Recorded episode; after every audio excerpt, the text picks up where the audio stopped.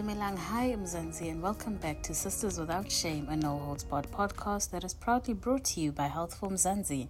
I'm your host, Nolutando Ngakani, and I'm here to hold your hand as you seek the answers to those mysterious bumps and aches you dare not speak of in public.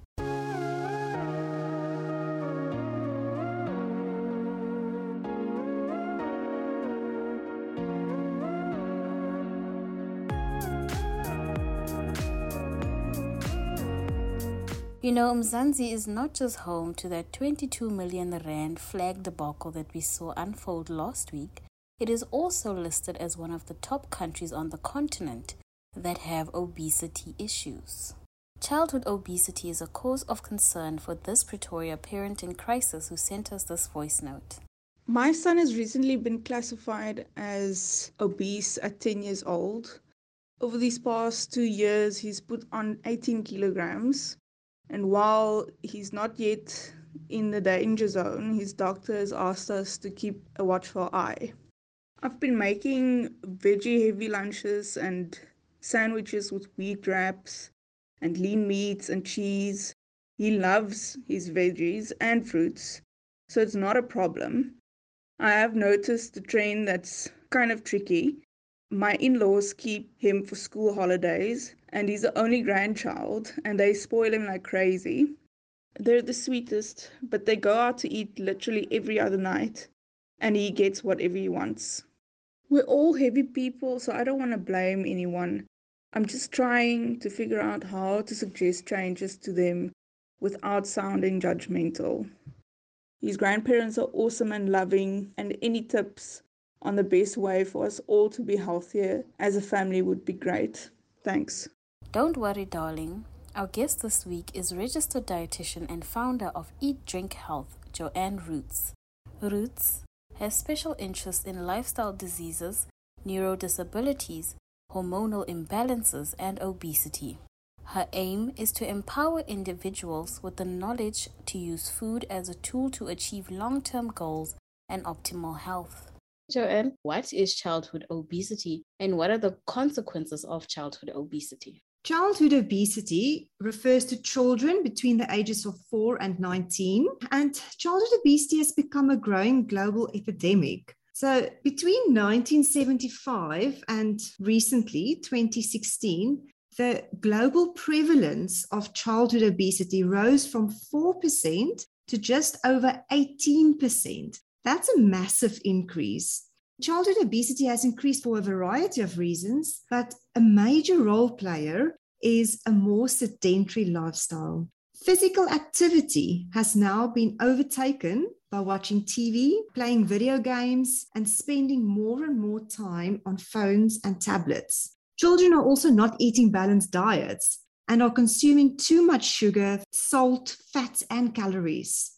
Children now consume up to three times the recommended maximum amount of sugar per day. So, a sedentary lifestyle, lack of physical activity, eating more sugars and fat all lead to weight gain. Now, this excess weight gain means they will face a higher risk of developing serious chronic conditions such as type 2 diabetes, heart diseases, and cancers. In the short term, they are more prone to dental decay, asthma, poor sleeping, poor concentration, and poor academic performance. Apart from the medical consequences, obese and overweight children often suffer emotionally due to bullying and social rejection. These negative social problems lead to low self esteem, low self confidence, and a negative body image that can often lead to lifelong emotional scarring. Joanne, how do we then educate communities on what needs to be on, you know, our children's plates and like in simple terms for the layman? Prevention is the best approach for obesity and overweight. Parenting techniques such as finding reasons and ways to praise the child's behavior, but never using food as a reward, will assist in the development of healthy eating behaviors in early childhood Children should also be able to self regulate their food intake. And again, the role of the parent here, they need to get into a good routine of having regular meals and snacks during the day. Children also mimic their parents' behavior. So, not only is it important to offer healthy foods to your child, we recommend that children should be introduced to a healthy lifestyle through observing the rest of the family, including their brothers and sisters, as well as their parents.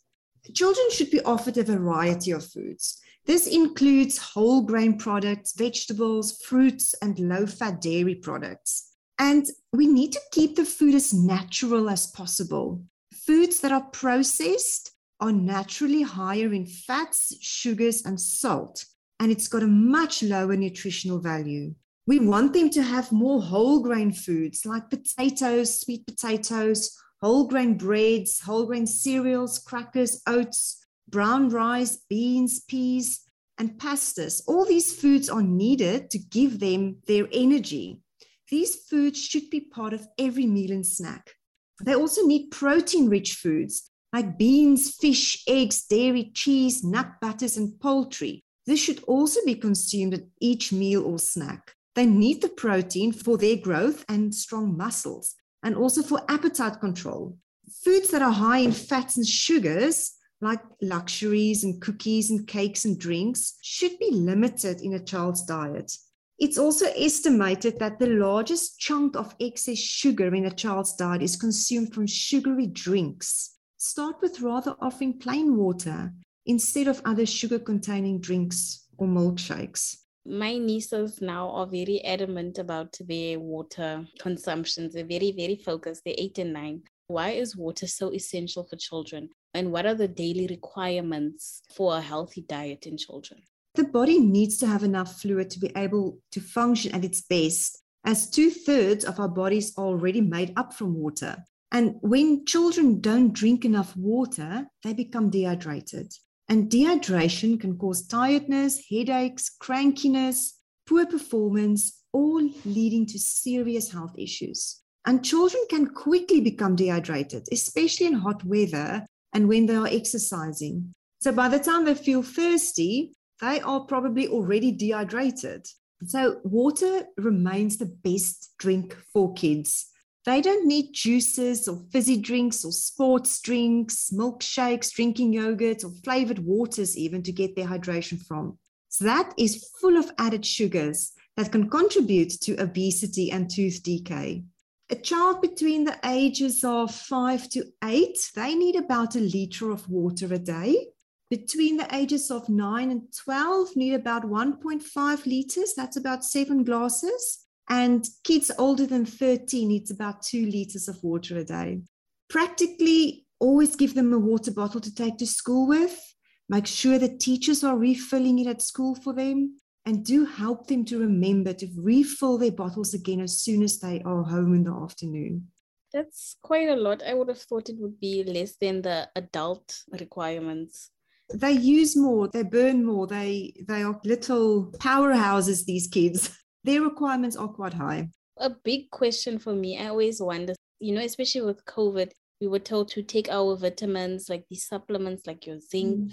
and the vitamin C's. So I've always wondered, is it necessary for children to also take these supplements?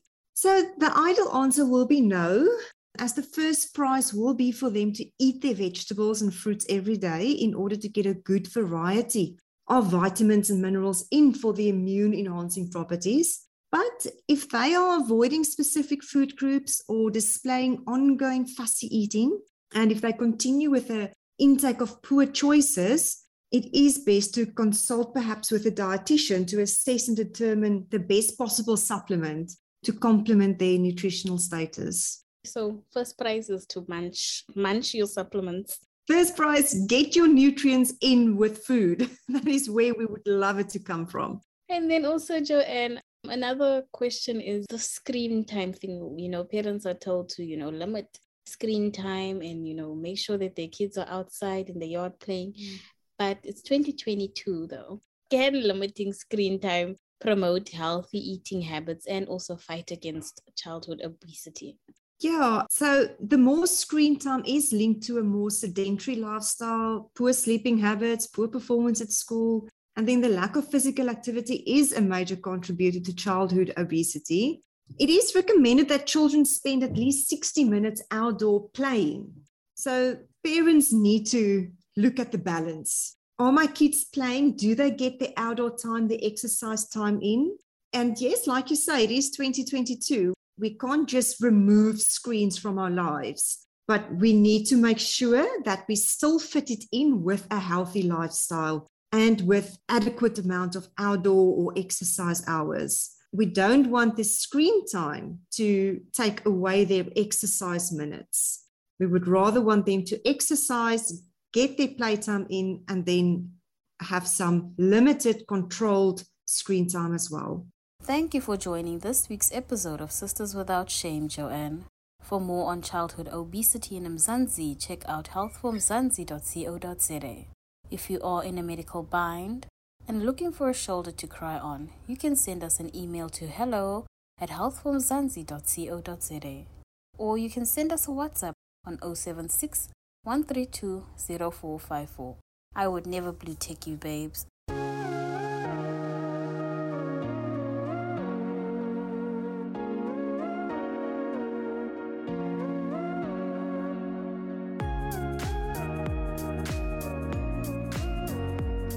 In Africa, the number of overweight children under 5 has increased by nearly 24% since 2000. That just goes to say, dietitians are not the enemy. And like Joanne said, childhood obesity can be prevented through nutrition education and helping your little ones develop awareness of healthy eating habits. Health is not a race, it's a marathon at the end of the day.